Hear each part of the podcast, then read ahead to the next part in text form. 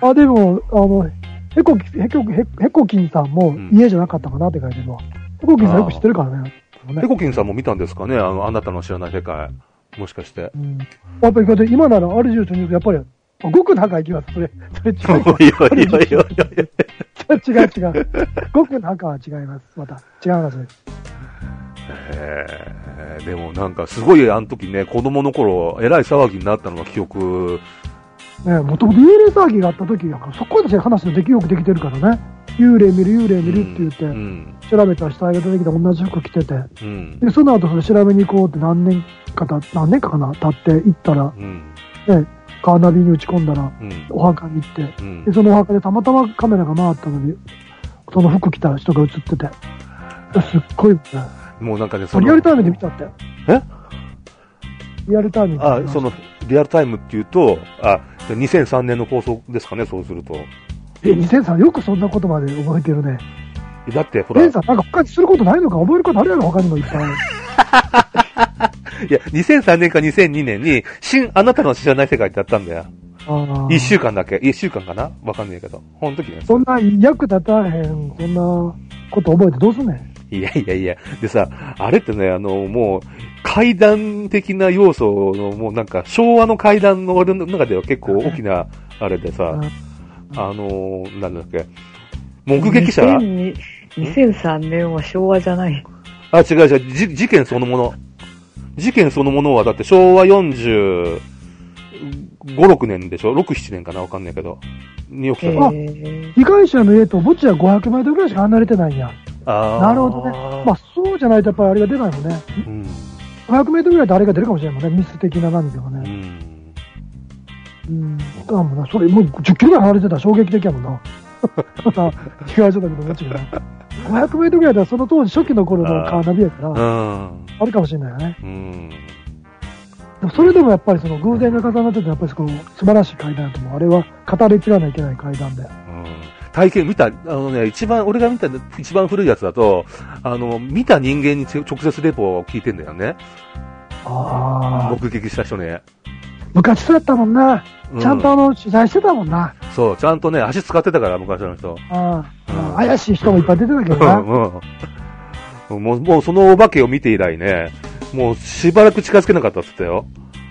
たよ。その人も。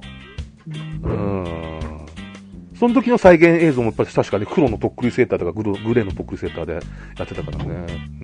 あれはすごい騒ぎでしたよね。この人すごいな、二階堂さん。事件は昭和52年遺体発見だって。昭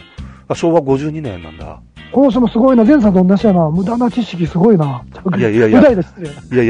の話ってね、結構大きなあれですよ、この話は。確かに僕も記憶あったから、僕の場合はほら、いろんな話が混ざっていい階段になるから分かりやすい階段になるけど、僕の場合はね、いろんな話が混ざっていいとこ取りみたいな。次、それがその次の1につながるんよ。じゃあ1いっていいですか。1、はい、2017年オカルト事件&オカルトの出来事。1位はですね、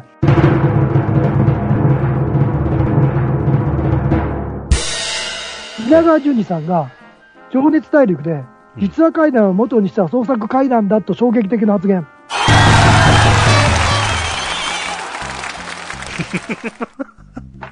みんな分かってたけど、多分この放送を聞いてる人はもう全員それが何と思うと思うね、もうそんなみんな普通何と思うんや、普通はね、でもこれって実はすごいことで、だって稲川さんって一応今まで実話怪談もろに言わんかったけど、そういう風な売りやったわけやんか、それが情熱大陸で、い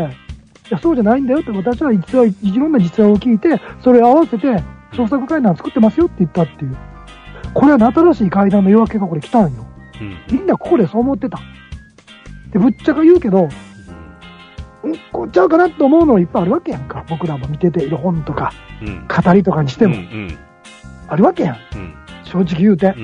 俺なんか最初から間違いやから、実際のもとした実は捜査会だけど俺人から聞いても、俺はもうだって人から聞いても、違うこと言ってしまうから、創作する気はないんだけど、結果的に実話を元にさ、結果的に創作怪談ってしまうけど、僕は実話を元にさ怪談って言ってんね、俺も創作外してんねん。創作外してるけど、実は元じゃ階段とか言ってるから。うん。それは違いやから。大体ちゃうこと言ってるから。俺はね。なるほど、ね。でもちゃう、それは稲川さんもそう思ってたから、稲川さんと効果が繋がって同じこと言うただけやねん。やっと俺の言ってることが分かってくれる時が来たんや。要は俺が言いたかったのはこれだと。そうそうそう。でもすごいよね。すごいこと。稲川さん、これで、やっぱりずっと心の中に僕たち稲川さんを知ってる人間は、うん、みんなそう思ってたけど、でもそれは言わへん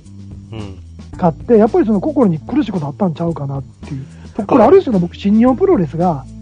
猪木の時代のね、うん、新日本プロレスがずっと、うん、実はプロレスは格闘技一番強い人って言うてて、うんまあ、今の新日本プロレスはそれ超じゃないねん。プロレスは全部、フィクションとは今彼が鍛えて確かリアルなんだけどエンターテインメントですよということによって今新日本プロレスが変わったよ。 WWE っぽくなったんよ、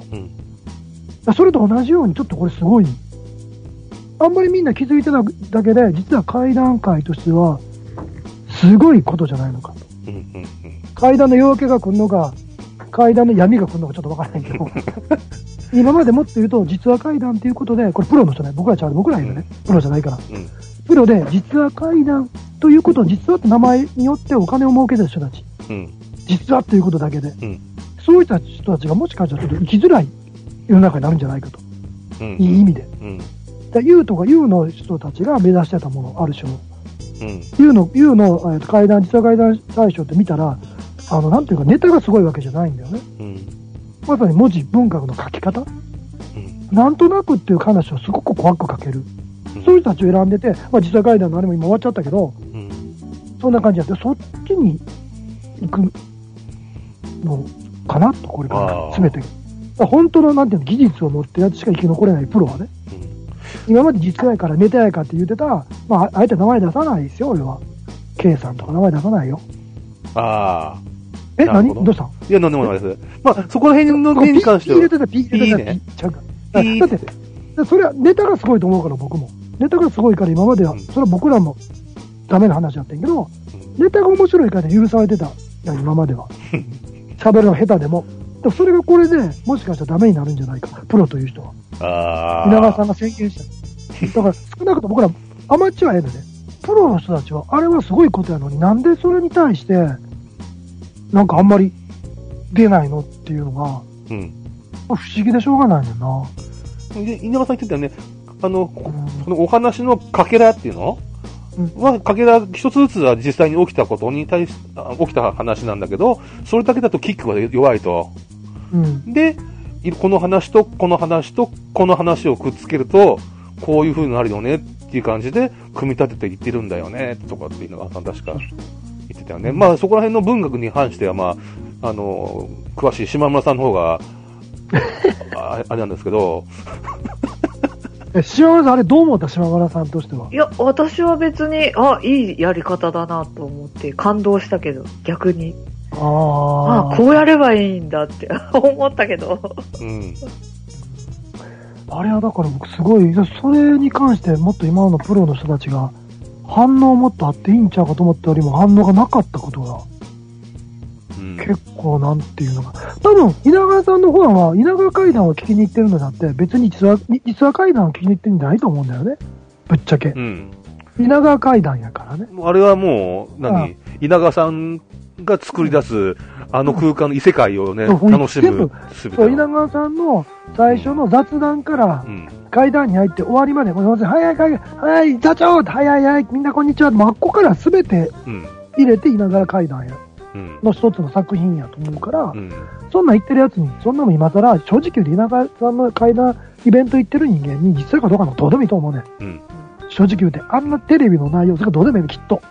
ファンとしてそんなもん今更やから、うん、なんだけどそれ外のそれ以外の稲川さんのメッセージって僕実を言うとファンじゃなくないんやとちゃうかと思うの俺、うん、ファンはみんなどうでもいいもんあんなこと、うんうん、多分だから僕あれ稲川さんは実を言うと僕あれは稲川さんは不安に言ってんじゃなくって、うん、そのプロの人たち言ってんじゃないかと思ってしょうがないよ俺考えすぎかもしれんけどああなるほどねああなんかそんな気がして、うん、まあうんそれは一理あるかなと私は思ってみて、うん、いや、うん、要はあのプロフェッショナルっていうのはここまでやってるんだぞっていう姿勢を見せたっていう番組だと思うんだよね。だから実話とか創作とかそんなことは些細なことであって、人に見せるっていう仕事をしてる人間っていうのはここまでこう下準備だろうなんなりっていうことをきっちりやった上でこれだけの芸っていうかその、なんていうのエンターテインメントとして人様に見せてんのよっていう。そういう姿勢を要はテレビで紹介したっていうだけのことかなって私は思ったけどね。僕もそれに対してそのいろんなプロの人たちがあんまり反応しなかったのは、だってあれ言われると変な話だけど、これから実話だからといって技術のない語り手、技術のない書き手は辛いはずやからそんなこと言われたら私も今ぐさって刺さって、いや僕もやね、僕も言ってるけどでもそういう風に今までのプロの人たち思わへんかったらあかんと思うから、あれは、すごいもんねあれ。でもそれを昔京極さんもちょっと昔から言ってんだよ、文学の京極さんはね、実話怪談なんて言うから、まあ怪談実話やけど、東さんと京極さんは、実話なんかとって前っていう続けてはまさに稲川さんのあれと同じようなことやねんけど、それはまあ文学はずっと京極さん言ってたけど、ついに語り手の一番ビッグな稲川さんが一応言ったっていうのは、それに対してこれからプロの人がどんどん増えていく目指してる人いると思うんだよこれから、今までそんな怪談師なんて絶滅しかけてしまって、講談師から怪談師になったんだ、流れになったんやけど、ほとんどいなくなって、今でも若い人が増えてきてる場合、あれはちょっといろんなことで考えなあかんのちゃうのっていう、僕はですね全3人いた。俺かよああそうか、すっごいちっちゃいのこれは全3、別に他の人でいいくない、僕そんな偉そうな、そんな気ない、デンさんだけにいたい。俺にだけかよ。そうそう、これ俺独り言、デンさんに対して独り言。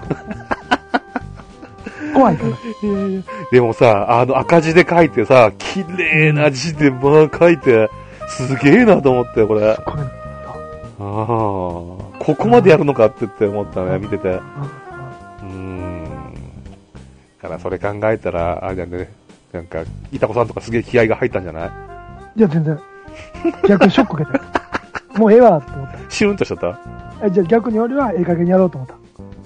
た逆にそんな本気だとあかん、危険や、そんな無理や、ええ加減にやろう。でもなんかエコキンとか言うのはそうね、浅い不安や興味のある程度の人に言ってる部分もあると思う。まあそうかもしれないけどね、浅い不安やね。でもなんかプロレスラーがさ、プロレスラーが八百長やって言われるのも嫌やから、受け身を見せてるような気もするんだけどね、こんなすごい練習してんねん、こんな受け身してんねんっていうのもあったんちゃうかなと思ったりするんやけどね。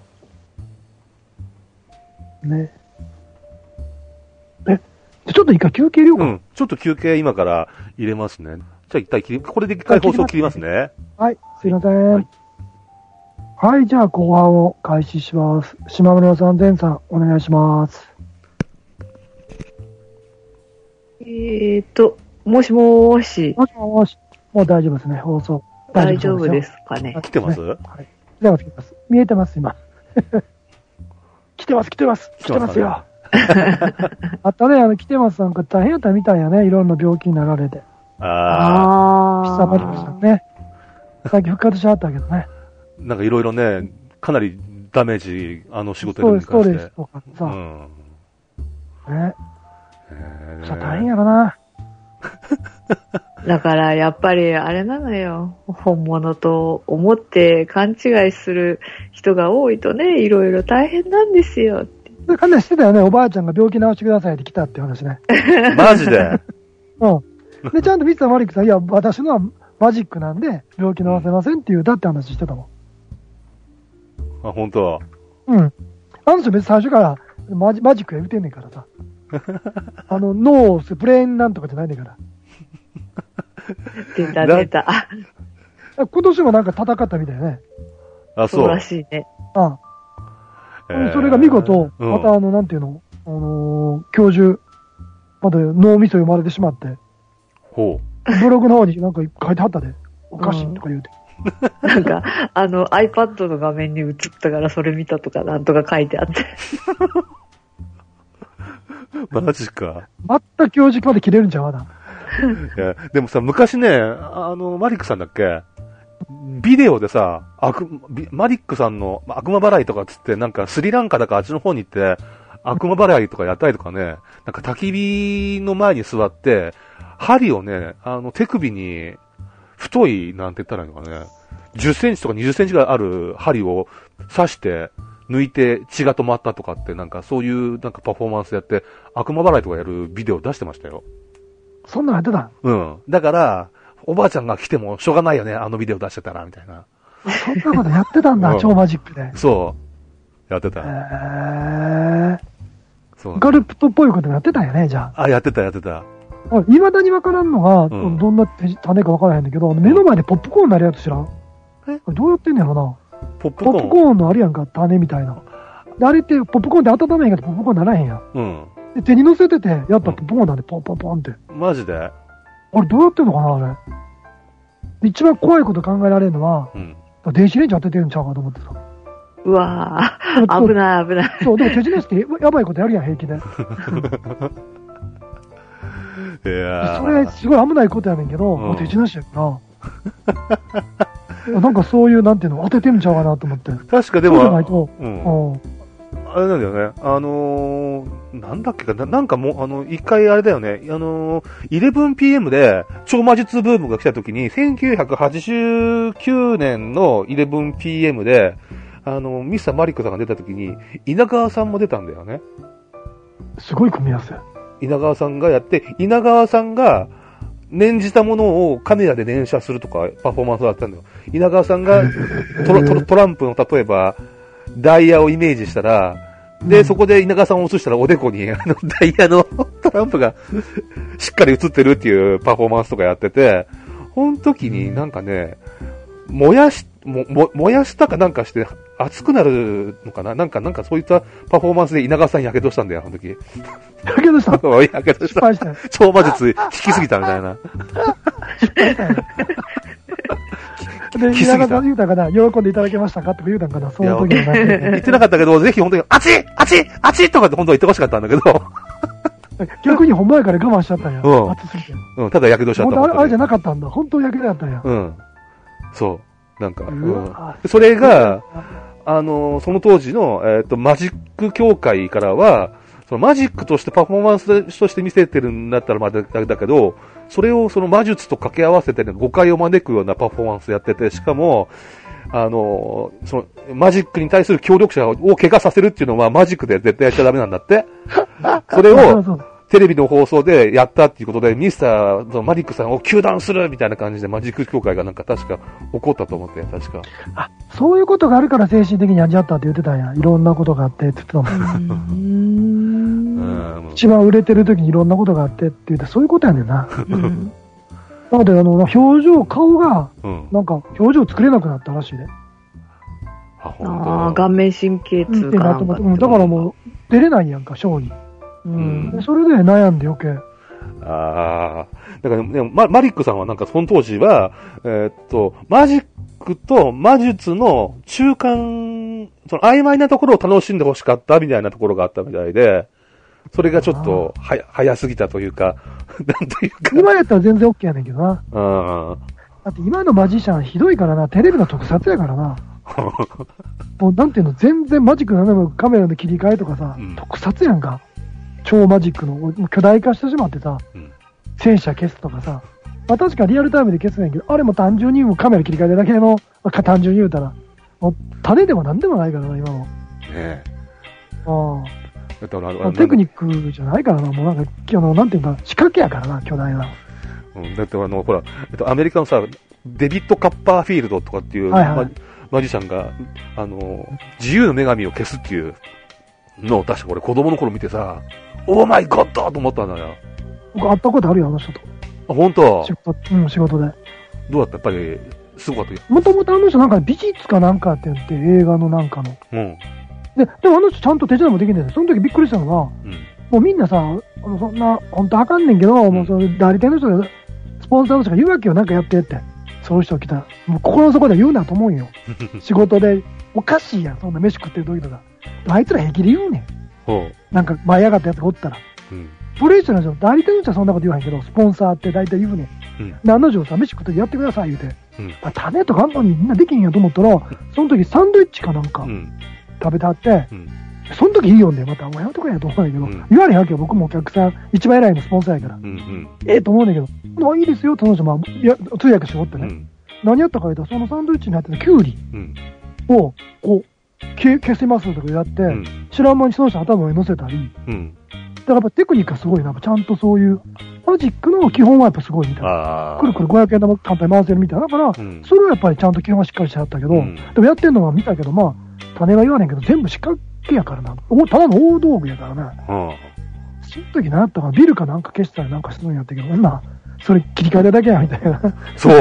そう俺いやこれみたいな、わーってこれとか。手品ちゃうやん。飯田子さんはそれ見ながら乾いた笑いをまたそうってみたいなみたいな。でもちゃんとテクニックはちゃんとありやった。キュウリすごかったね。分からなかったの見てた。キュウリはいこれこれピッてこうやってやったらいつの間にかその言ってたじゃん、頭ピッてつけてんのいつの間にかついてんの。右に行った左に行った。でもその技術はちゃんとしたマジックの技術を持ってる人だった。多分あれなんだよね。どうぞ。いやそんなちっこいことやってももう今テレビなんとなくやんだけども、テレビとかの、うん、あとすごい大きな巨大のところのやらなくんからマジックって、うん、今はまた変わってきたよ。もう今そういうちっこいマジックやるようになったら今はまたトランプとか戻ってきたやんか、うん、あんなでっかい巨大化してきたからあの時どんどん巨大化してたから、うん、だからそうやると思えなかったよな。でも今はまたね縮小してちっちゃくなってるよね。トランプマジックとかのねすごい、トランプの技術の、うん、マジックっていうとあれだよね。島村さんってあのマリックさんが超魔術やる前のマリックさんとか生で見たことあるんだよね、島村さん。マジで？うん。名古屋のデパートの、マジック道具売り場で、実演販売してたの、子供の時に見たことある、何回か。その時まだマリックさんじゃなかった？じゃ、マリックさんじゃなくって、そんで、私が子供の頃ってすごい一時期その手品が流行ったことがあってテレビ番組でガンガン流してた時があったのよ、時代が。ほいで私がそのデパートに行くとそのほらマジックの番組を見ると興味が出るじゃん、自分もやってみたいとかって思って、うん、そうするとそのおもちゃ売り場とかじゃなくって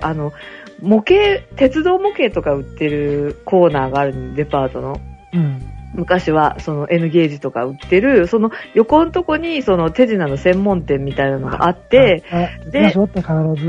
うそうでそこに実演販売のお兄さんというかおじさんとかがいるわけよ。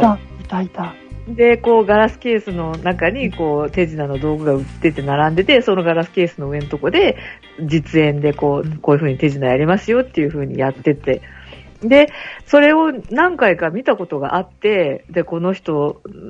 手品すごいとかって言って、私も一個、その手品セットを買ってもらったことがあるんだけど。俺と同じだ。そうそう。それで、その手品を一人でさ、練習とかしてたわけ。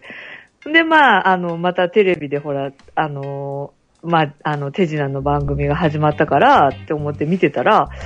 あれ、この人どっかで見たことあるな、と思った人が出てて、で、と思ってじーって見てたら、あそこのデパートでやってた人だと思って、そのテレビで見るっていう、要はまだ実演販売してた頃のマリックさんをテレビで見るっていうことが2、3回ぐらいあったのよ。で、あの人テレビで出るぐらいのすごい人なんだなと思ってて、それで、ずっと顔を覚えてたところでマリックさんになって出てきた時にパッて見た瞬間にこれあそこのデパートで売ってた人じゃんって言って思って気がついて、へえ今はじゃあマリックさんっていう名前で手品やってるんだなって、私は最初からマリックさんだから手品の人っていうイメージでずーっと見てたのよ。だからなんで嘘つきとか超能力者のくせにとかって言われてるのかが私は逆に理解できなかったのよ。あれマリックさんが丸尾の時はね、あの人丸尾って言うでしょ確か。わからんけどそれでなんでそんなに叩かれるのかが全然わからんくって、なんでマジックっていうかマジシャンで叩かれなきゃいけないのっていうのがさ、すごい不思議だったんだよね。それで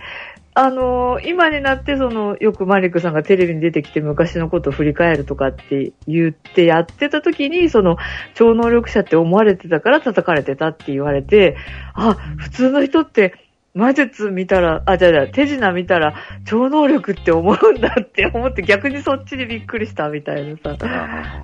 まあ、当時はそう思ったんやな。今はそう思わへんやろうけどな。昔ね 11PM でその島山さんの話に付け加えると 11PM でねマリックさんが霊を召喚するとかやったの。やったんや、そんな。あ、そういうネタもあったね、確かに。うん、なんかね、ガラスをね、溶けたガラスを冷たい水にピュンって落とすとすごい硬いガラスができるんだよ、板子さん。それがね、ちょうどゲゲゲの鬼太郎の魂。よくほら、死神が鬼太郎の口の中に手突っ込んでさ、はい、魂キュッて抜くとなんか火の玉が乾いたような感じのピュッて。あれを手のひらに置いてね、これはね、魂の結晶だと。で、これを今からこうするとね、霊現象が起きるって言ってて、そのガラスをパチンってやると、ものすごく硬いガラスだからね、細かい粉みたいになるんだよ。パチンとかして。見た。覚えてる。その瞬間、スタジオの中で、ポルターガイスト現象が起きるとかって言って。でも、そういうのはね、ほら、だから、そういうのが起きたとしても、私みたいに最初から手品と思って見てると、あ、そういう、タイミングで倒すようにネタなんだなとかさ、仕込みなんだなっていうのが分かって、それで、うまいこと言って、おーってなるわけじゃん、普通は。手品だと思って見てれば。だからそれを信じれるっていうのが逆に分からなかったんだよね、ずっとって思って。まあでも今でもさ、なんていうの、ツイッターのさ、フェイクニュースをすぐ信じる人いっぱい多いんやから変ね、形が変わっただけできっとね。これ書いてるかあるよね、今福井さん書いてるけど、稲川さんまだその時のキャケドした後残ってるんやで。なるほどね。さっきのねマリックさん失敗。そう。あとこれもあったな、来てたね。そういえば昔小学校の校門で、前腕売るおっちゃんっていきなしおったな、おっちゃん。インチキおじさん登場と歌でも出てくるけど。指に刺さってる俺、釘欲しくてしょうがなかったもん。あれ確かね、ちびまる子ちゃんでも話あったよね。釘欲しいみたいな。みんな曲がってるだけやって、インチキおじさんって言うて。そう。へー。俺見たことないけど、昔ね、俺神社でね、なんか毘沙門様かなんかのお祭りに行ったんだよね、昔。で、そこになんか70代後半のおじいさんとおばあさんが出店やっててね、手のひらサイズのね、並んでたの、あれ見たよ。畳の生地っていうの、いぐさで作ったようなね、わら人形みたいなやつを売っててね、これ動く人形だっつって。で、俺、そのじいさんの手の上に、その、なんだっけ、呪いの、わら人形みたいなやつ、ちっちゃいわら人形みたいなやつね、戻せたらね、ふーって湧き上がってね、パタパタパタパタって動くのを見たことがある、俺、勝ったどうだった？あ、それやっぱり、銀座でやってるのに買ってしまった。銀座どうだったのあれ。紐ついてるだけや。あ、そうなんだ。もう一人動かして、おばあちゃんに動かしてるの、それきっと。あ、そうなんだ。これ今どっか探したのあるよ、それ。要は、動かしてるやつは何もしない。横におるお客に不利したやつが、壁に紐つけてて、見えへん。一般的でね、そいつが動かしてるの、ピュッピュッピュッピュッと。俺1000円ぐらいで買ったんや。で、驚いたもん、オーマイガーって言葉で。でもそれ結構受けたね、会社でいろいろやって。みんな気づかんもんやね。単純なほど、マリックさんとかも言ってたけど、手品のためって単純なほど気づかへんね。複雑になればなるほどバレんねんけど、単純になればなるほど、そんな簡単なことしてないやろと思うところに、なんか意表をついた手品の素晴らしい種らしいから。確かに。それはあるね。だってこの間ね、ちょっと島村さんとね、ちょっと喋る機会があった時にね、これ島村さんが、18世紀だっけ ?19 世紀の頃の心霊、高齢実験がすごくイギリスの方で流行ったでしょ？この時の写真がね、ほらみんな白黒の写真であるでしょ？エクトプラズムが出てたりとかね。あれって、あんな明るい場所であれ撮影したのかなって島山さんが言ってたからね。あれ、実際はあれ赤外線カメラであれ撮影してるんですよ、実際はね。だから真っ暗な、なんかほぼ真っ暗な状態であれ、高齢化やってるんだけど、その、肩をね、叩かれたとか、手つな、霊能者は左右の座ってる人と手つないでるつもりで、参加者はいるんだけど、実際は、さりげなく、自分の手を繋がずに、自分の左側にいる人の手と、自分の右側にいる人の左手をこう、繋がせてね、自分は一切手が、動く状態にして、参加者の左側の肩ポンポンって叩いたりとか、いろんなことをやって、真っ暗で。子供騙しやで、ね、真っ暗に見えないから、参加者は、オーマイゴッドーってなるわけよ。そうだな。単純なことそんなわけないと思う、ね。そう。なんか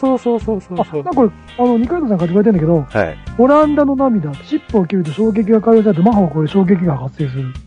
デンジェロ先生が言ってた、さっき言ったバンで叩いた時にそう衝撃が発生するのかな、わーって、うん。かもしれない。うん、それ周りがドドドンってなるのかな。違う、そうじゃなくて、ガラスを割るためだけにその衝撃波が出るのよ。パキンってやった時に、ガラスにだけ衝撃波がボンって伝わって粉々になる。そういうことか。うん。そう。なんだけど、あとは、あれじゃないですか、日本テレビのスタッフが一生懸命裏でバタバタ音立てて、怪現象起こるんだよね。そう、プラスアルファに匹敵するぐらいの怪現象起きたからね、あの時。手品やからな、オッケーやからな。まあね。だって当時のミスターマリックさんって全員やるわ、当てられるやつってやらせやからな。うん。だからそれを茶化してやってたのがトンネルズさんたちがやってたらしいわけでしょ、茶化して。やってたんだ。うん、ミスターノリックとかつって。やってた。そう考えたら結構今はだからもう本当にテクニック見せなあかんから、そういうのやっぱりやってないもんね。本当に今テクニックやもんね。トランプとかね。トランプも。あともう完璧なもっとやらせね。うん、車のガラスに手突っ込むのは最初から車用意してるし、うん、でいきなり京成に行ってさ、全部作業してやらせやから全員。ね、いきなりなんか牛丼屋行って、牛丼屋のテーブルの上に牛丼置いたら消えるとかさ。そこに全員やらせて、置いたテーブルも作りもねえからな、もう全部。全部あれでしょ、全部作る。周りの、うわ、すごい、何これなんとかって言ってるの、全部桜で。そう。全員やからな。まあ、あれはあれで、だから、さっきも戻るけど、テレビ的な手品やろね、うん。テレビのために発達した。そこら辺で多分、いたこさんを現場で見てきたわけだからさ、こう、どうしてこれ、ここからどうせやらせやでとかで内心思いながら結構分かるところって多いんじゃない？自動販売機に手を突っ込んで、ガラスのところに手を突っ込んで、自動販売機出すなんて、自動販売機作って持ってくるからな。仕掛けついてる。椅子とかすごかったね、椅子。そんな言っちゃって。だってもう車の、全然他人の車に見せかけて、まず、じゃあ車鍵バンかけて閉めて、で、ガラスのところに、なんか紙、じゃあ、なんか、ハンカチかなんかで手突っ込むなんか、その車のそこの全部仕掛けで作って持ってくねんから、その車。丸々車一個が仕掛け屋の車やから。その頃金持ってたからね、みんな。いや、今でも道歩いてやる手品者みんなそうやね。ほら、一時流行ってんから、今でもたまにやってるけど、外に出て手品をとんでもないのやる、あれ全部も仕掛け置いてあるわけだからな、その場所に。あれはあれテレビ的な、今の新しいマジックだと思うんだけどな。さっきの一番最初の戻るけど、あの人の、もうちょっと縮小して進歩したものだよね。なるほどね。そう考えたら、あれだよな、なんか、フェイクって分かっててもいいから、現代のマジック技術で、ちょっとエクトプラズム一回出してみてほしいな、一回。簡単に出せるんちゃうかな。あれでいけるんちゃう、今。映像でいけるんちゃうかな。映像はいけるけどさ、ちゃんとほら、スクリーンみたいに今しな、ほら、見えないスクリーンみたいに映写することで幽霊を見せるようになってるけど、すごかった。幻灯機プロジェクトマッピング。あれを使えば、いけるんちゃうかな、うまく。例えばほら、スモークみたいなの焚いて、だから距離感できるから、その距離のところにピンタを追うようにしてやれば、この幽霊が今見えるんじゃないかな。あれじゃん、ほら、初音ミクのライブやるときそういう風にやるじゃん。だから、あれさ、平面に映ってんのかなって思ってるかもしれないけど、あれどこの角度見てもちゃんとその角度から見た人体の状態で映ってるらしいからさ。よくわかんないけど、私も。そうなってるらしいよ。だから、エクトプラズム、エクトプラズムなんか楽勝じゃないそんなこと言ったらって思うんだけどいいねって感じですね。いやーいろいろありますねちょっとね、まあ、ちょっと話盛り上がってる。じゃあ、はい、ジェンさんなんかあんじゃなかったっけ。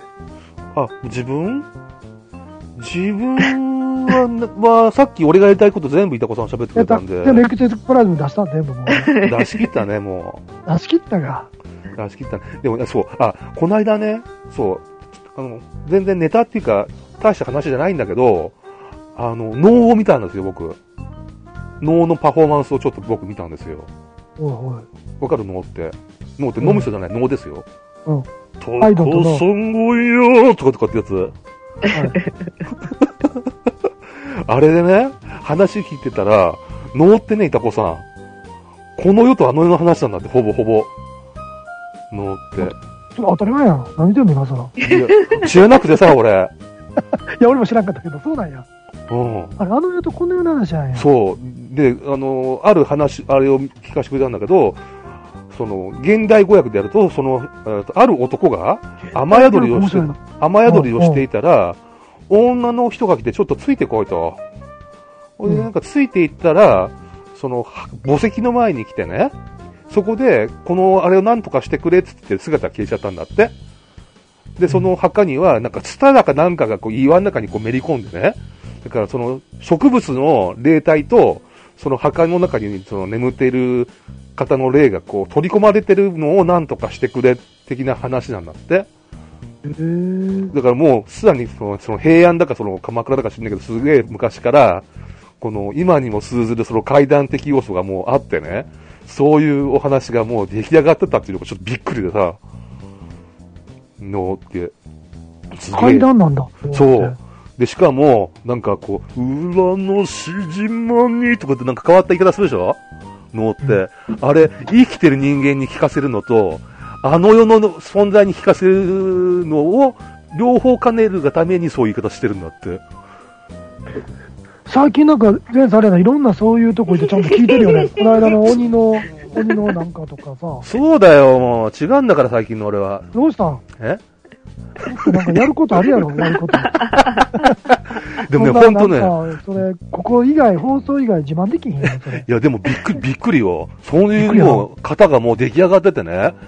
そういうのを聞いて楽しんでたっていうのがすげえなと思っちゃってやっぱでも昔からあの世とこの世の話っていうのが一番そのウケるんちゃう分かるけどウケるんちゃうやっぱあの世とこの世の話って一番ウケるから分かりやすくて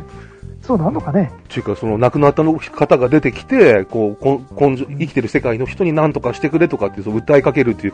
そういう話のパターンとかがね盆踊りかってもともと死んだ人が来るからちゃんとお面じゃないわ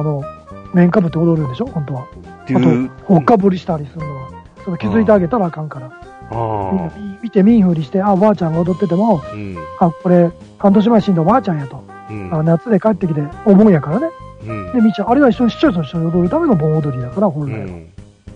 花火なんかもそうだしね市長の友達やから花火上げた時市民も一緒に見に来るみたいな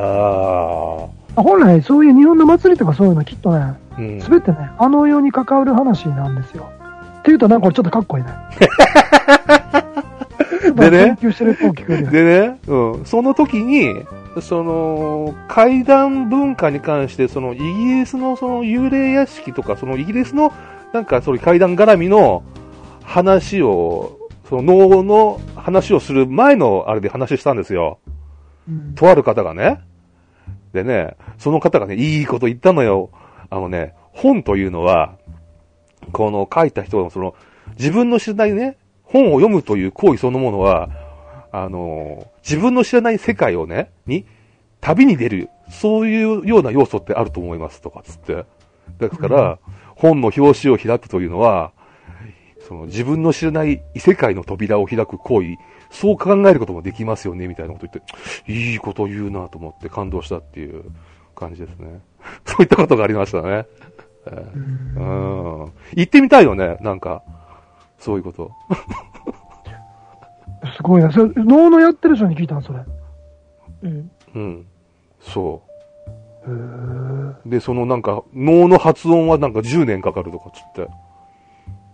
まあ特殊やもんな、あれな。うん。そう。びっくりした。うん、圧がすごい。なんかね、演目が始まるっていうか、そのパフォーマンスが始まる前は普通のおっちゃんだったんだけど、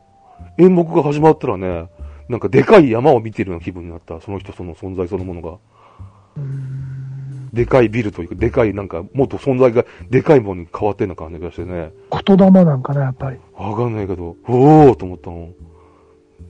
で、その時。それの呼吸法で今度階段やってよ。10年かかるっつってると、だから。それ10年かかる。まあそうそう、当然10年後やけど。いやー、すごいな。私の見たものは、そう。コーンコーンって。それは全のうんこです。うんこはでかいが人間小さい。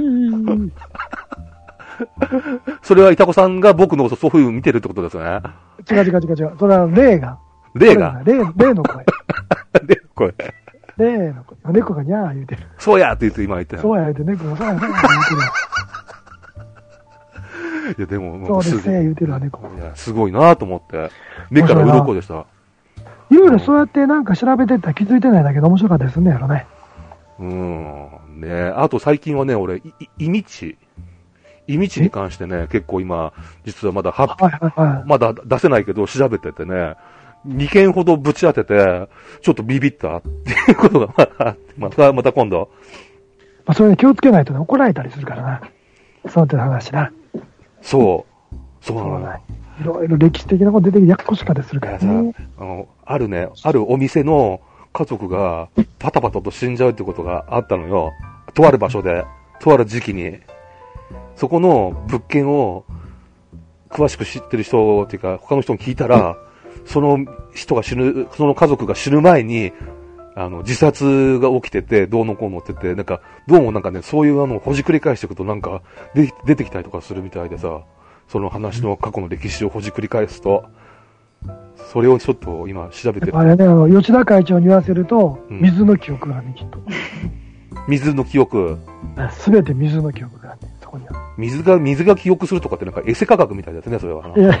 みたいな、川があったとかそういう意味ね。川があったとか、うん、吉田会長に言わせるとね、うん。吉田会長それ言うと喜ぶから僕は絶対認めへんねんけど。本当。だから怖いなと思って、もう一個は他の人から聞いたある話をね、調べてたら、階段とは全く関係ないところの記事でね、その事件の詳細が書いてあることを僕見つけてね、ちょっとゾーっとしたよ。様子見て、なんか来年やね、それね。うん、なんとかそのネタ元の人とね、に話して、出てもらえないかなと思ってんだよ、俺。聞きたいよね。これ出たらこれ、すごい話だよ、これ。まあちょっと言えないけど。聞かなきゃよかったみたいな。あれが階段階の闇よりすごいよね。怖い。聞かなきゃよかった。うん。そう。じゃあちょっと次は島村さん。そうですね。こっちですか。本当ね。まあ今年は本当によく事件が起きるというか、よくわからないことが身の回りで起こっているんですけどね。その話を一つ。はい。お願いします。夏ぐらいに、隣のマンションで、またなんか連絡が取れない、住人と連絡が取れないんですけど、みたいな話が聞こえてきて、どうしたのかなとかって、ちょっと気になってたんですけど、ある日、たまたままあ、隣のマンションなので、だいたい同じような階だから見えちゃうんだけど、清掃の業者さんの人が来てて、で、ここの部屋だねとかってなんとか言いながら中入ってって掃除をしてるらしかった。まあ、引っ越した後だったらそういうこともあるだろうけど、その時は引っ越した後に清掃に来てるんだろうなぐらいに思ってて、そんなに気にしてなかった。そしたら、それから何日かして、ものすごい風の強い日があったんだね。ビュービュー吹いてて。そんで、その風の強い日の、なんで夕方仕事から帰ってきたら、うちの前にその隣のマンションから飛ばされてきたらしい紙がペロッと落ちてたね、うちの玄関の前に。で、なんだろうと思ってこうチラって見たら、このお部屋は外注駆除しましたので何月何日までは入らないでくださいって書いてある紙だった。うん。おいで、引っ越した後掃除するっていうのはまあどこのマンションとかでもやるんだろうけど、害虫駆除まではするかなと思ってちょっと不思議に思ったもんだから、ちょっとその不動産関係に強い人にちょっと聞いてみたね、知り合いに。はあ、そしたら害虫駆除までするっていうのはそんなにしょっちゅうやることじゃないと、万が一うちがお願いするんであればっていう話で聞いてみたら、住んでた住人がゴミ屋敷にしちゃってたような状態の時、そんなような時は害虫駆除をお願いすることもあるよねっていう話を聞いて、で他にどうしても害虫駆除を出さなきゃいけないようなことがあるっつったら、まあいわゆる大島てる物件みたいな。ああ、そういうことか。うん。っていうような時もお願いすることはあるよねみたいな話聞いて、みたいなちょっと複雑な気持ちになりましたねっていう事件が一件ありました。で、そんなような事件があった後、何日かすごい天気の悪い、一週間ぐらいかな、なんか天気が悪い日が続いて、雨が降ったり風が吹いたりって、もうこんな台風の時期でもないような時期なのにっていうような時期なのに、すごい雨が降ったり風が吹いたりっていうことが一週間ぐらい続くことがあって、そんなにうちから出られなかった時期があったんですけど、でその時にようやく雨が上がったと思ってこうスーパーに食材の買い出しに行ったわけですよ。それで帰ってきて、荷物持ってとことか歩いてたら、雨が降った後っていうか、その雨が上がったすぐだったので、そこにお水が結構ジャーって流れてたんだ、雨水が。で、そのジャーって流れてた途中で、なんかこうグレーの塊が側溝の中に落ちてて、そこでお水が途中でせき止められて、こうジャバジャバジャバってなって、またザーって流れてくみたいな状態になってたから、何か側溝に詰まってるからちょっと避けといた方がいいかなと思って、こうお水が流れないとね困るからと思って見に行ってみたら、何の塊かと思って、鳩の死骸が側溝に詰まってた。ほいで、あ、鳩の死骸かと思ってよくよく見たら、鳩の死骸なんだけど首がない。え？ちょうど首のところだけすっぱり切れてる。と思って、まあうちの方も野良猫とかカラスがいるから、それのように襲われて頭だけ取れちゃったのかなと思ってよくよく見たら、ちょうど心臓のあたりに人間の人差し指ブスって刺したような穴が開いてて、でそこだけこう丸い血の跡がこうポってついてた。い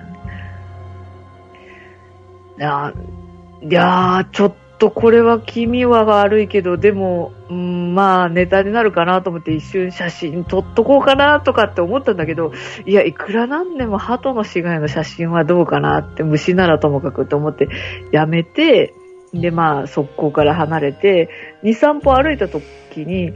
ふっと気がついたら、いつの間にか2歳ぐらいの赤ちゃんと、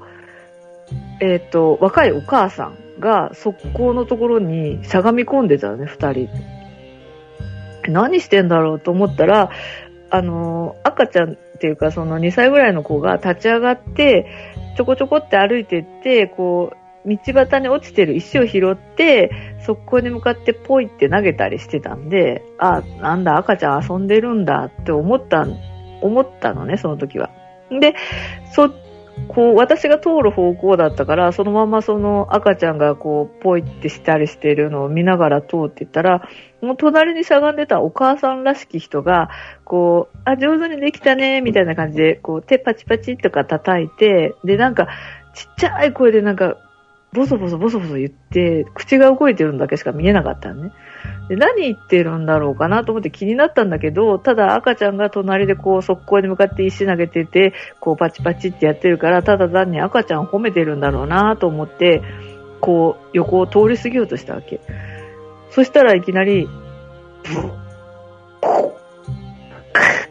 って変な音が聞こえてきたもんだから、何と思って見たら、赤ちゃんが何か声を出してるような、その口が開いてる時にそのカッとかコッとか変な音が聞こえるのに、どういうことと思って、でもあんまりジロジロ見るのも悪いじゃない。でチラッと見ながら通るんだけど、なんか赤ちゃんの声だけがそのカッコッってなんかなんて言ったらいいんだろう、豚とも違うし、なんか変な鳴き声みたいな声だったのね。で、まあ寒くなりかけだから、赤ちゃんが風邪ひいて鼻が詰まってるから声出すときにうまく出なくってブーブー言ってんのかなって一生思ったんだけど、でも風邪ひいてたらさ、そんな外に出すかな、雨上がりで寒いのに風も吹いてるしとかって思ったら、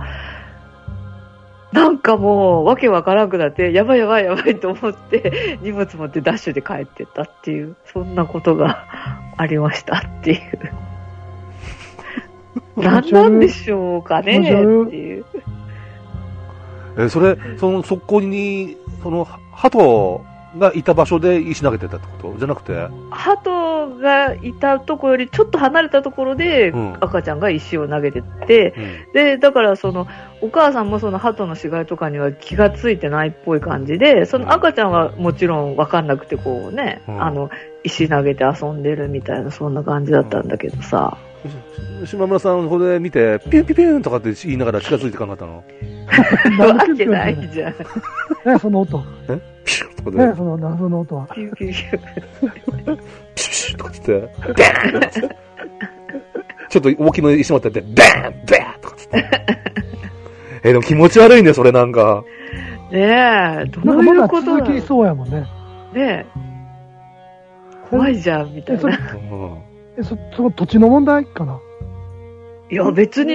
うちの辺そういう土地の問題があるようなとこじゃないんだよね、昔。あっこやろ、この間行ったとこやろ、僕ら乗せてもらって。あっこあかんよ、あっこあかんわ。は何言ったっけ。ほら送ってったん、迎えに行ったんか。迎えに、あっこあかんわ、あのマンション、あかんマンションやわ。うそだって俺見えたもん。昔ただの山しかなかったとかね。なんかあのマンションの周り手繋いでさ、白い服着たし踊ってたね。それしま、だけど、どうその山にさ、昔古墳があったとかない？そういったことは。この辺は古墳は聞かないんだよな。もうちょっと南の方か北の方なら聞くんだけど、っていうか、古戦場に挟まれてるしな、うち、みたいな。だけど、ほんな、もし仮に、いい道だったら島村さん、最初から、鼻利かせていかないでしょ。まあね。髪の毛がピピピピピってなってて危険だわここは。そうそう。うん。そこを最初今ねコメントに書かれてるんだけど、ゾウさんが突っ込んでるね。赤ちゃんは何に向かって石を投げてたんでしょうかね。そこを私も考えたのよ。なんで石投げてたんかなって思って。ぬくいさんが答えを出してるわ。ああ、インディアの赤だ。インディアの赤。間違いないね。それだね、それ。困った時にはインディアの赤って、映画の、ね、映画のネタとしてね。とりあえず困った時はインディアの赤にしとけ、みたいな。すげえな。でも怖いね。続いてるもんな。でも俺2回ぐらい行ったことあるけどさ、全然、なんかいいとこ住んでんなって感じだったんだけど。見晴らしはすごいいいとこなんだよ。なんかね、人生に疲れた時にあそこから眺めるとなんか心が現れそう。危ないそれめちゃくちゃ危ない話。下に落ちたくなるやつだもん。いや、ね、なんか高台で景色いいよね、あそこ。うん。ブラックコーヒーさんめっちゃ坊やだからさ。あ、これガンダムだっけ？坊やだな。そう。ガンダム。なんか島山さん最近ついてるね。じゃあだって今年ほら12年に一度の霊感マックス年だからさ、あとちょっとで終わるけど、最悪ってことよみたいな。それでもなんやろう、なんかでもまだ見えない何かあんねやろな。どうなんだろう。まあまあ私のアンテナに引っかからない何かがあるっていう可能性もあるかもねっていう。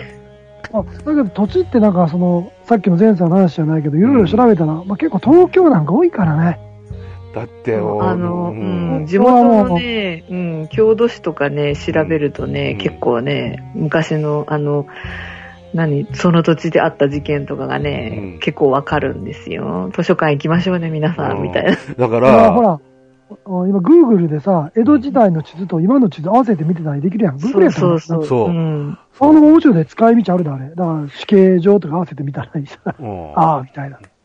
ここかだったのかとかさ、そうだけどね、江戸時代のね名古屋の地図っていうのもあるんだけど、その頃ねここら辺誰も住んでないからっていう。あ、本当にあれ未開の地やったんや。うん。ということでやっぱあれやで、インディアンの墓やって。やっぱそうか、インディアンの墓か。でもそう、イタコさんが言ったやつ、俺も実は、俺の地元の図書館でもそれ記録が残ってるかどうかわかんないんだけど、そのさっき言った家族が死んじゃったって場所ね。はい、それ学校の隣なんですよ。で、学校そのものって結構意味地に作るって話よく聞くからね。まあね、安い土地に作り、人住まへんところは公共の地で作るのがまあ一番王道やからね。だからそれを含めて古い地図と今のあれでこう見比べたら、もしかしたら意外な発見があるかもしれないし、俺の家の周りも。もし地図が残ってればね。嫌だな、自分の家やで一番自分の住んでる場合が一番最悪な場所やでやね。見たらな、インディアンの墓って書いてたらめっちゃ嫌やよね。